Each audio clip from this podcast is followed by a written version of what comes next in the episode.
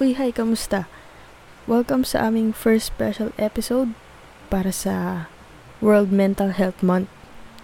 And ngayon, para sa first special episode, we will be covering mental health issues and conditions that everyone or anyone is suffering or experiencing right now. So, for you guys out there, yes, this topic might not be related sa tech or IT and CS stuffs. Pero napag-isipan din namin na bigyang oras at pansin ang mental and emotional health natin. So just sit back and relax and we hope that this episode might help you cope up with what you are facing especially in these challenging times. So, before tayo mag-start, I'm sure that every one of us can relate sa topic na to lalong-lalo na yung mga students ngayon nakakatapos lang mag-test or will be taking their exams pa lang. By the way, good luck po pala sa mga listeners natin na magte-take ng exams this week. Kaya niya yan. Review your lessons and always pray. And congrats din sa mga nakatapos na na mga midterm exams nila sa iba pang subjects. So, for today's episode, of uh, the Tech Podcast, we will be talking about a psychological condition called test anxiety.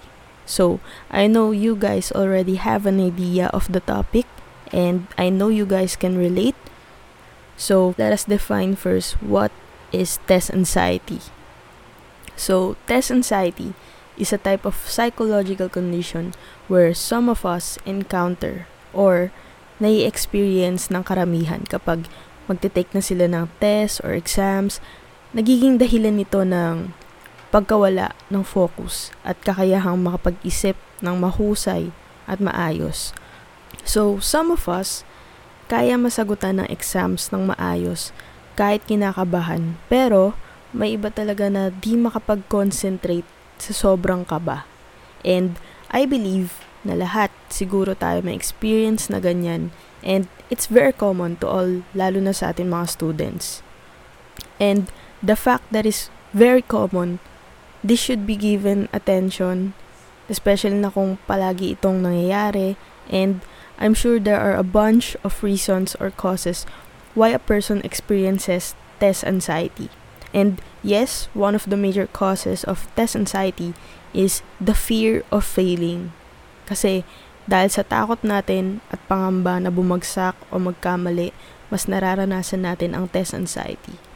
Maybe, we should tell ourselves that the score or grades does not measure our worth. So, please remember this. Scores equals self-assurance. Minsan kasi, iniisip natin na kapag nagkamali tayo or hindi na mataas yung scores natin, hindi na tayo magaling at matalino para sa atin. Well, I believe that is not true. Kasi, ika nga nila, di ba? Grades don't define your intelligence. May mga kanya-kanya tayong intelligence and and hindi yun nababase sa kung ano yung grades na nakukuha natin. Yung grades na yan, numbers lang yan sa papel. Pero yung intelligence, eh may kanya-kanya tayo niyan. And uh, another cause of test anxiety is unpreparedness. Well, totoo to.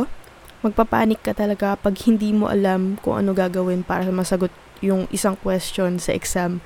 Like, let's say na nakinig ka nung tinuturo ang lesson na yon, pero ayun, dahil nagpanik ka na, it will be difficult for you to recall those lessons. Kaya sobrang blessed ng mga taong uh, may stock knowledge dahil kahit papano eh yung mga tinuturo sa kanila eh naila, nailalagay nila mismo sa utak nila and talagang masasabi mo na nagigets nila yung topic. Unlike yung iba na papasok sa tenga tas lalabas din agad. Kaya as I see it, a great way to combat test anxiety is to be prepared for your upcoming tests and exams. Kasi sabi nga nila, uh, wag kang sasabak sa gera nang hindi ka handa. So, may isa pang dahilan that causes test anxiety and ito yung bad and unwanted experiences natin in the past exams. minsan paniniwala mo na di mo kayang sagutin ng question sa exam kasi expected mo na mauulit lang din yung nangyari sa last exams mo, then that situation only causes low self-esteem of an individual. Um, tandaan natin na ang pinakamatindi nating kalaban ay ang sarili natin. Kasi your bad experiences and fears from the past might disturb you but don't let it beat your today self. A self that has learned from its own mistakes. So, ayun guys, uh, let us not forget that the test anxiety can be treated and let's beat that anxiety. For those who are experiencing test anxiety right now, you can always ask for help. You can ask help from your friends, your parents, or even your teachers.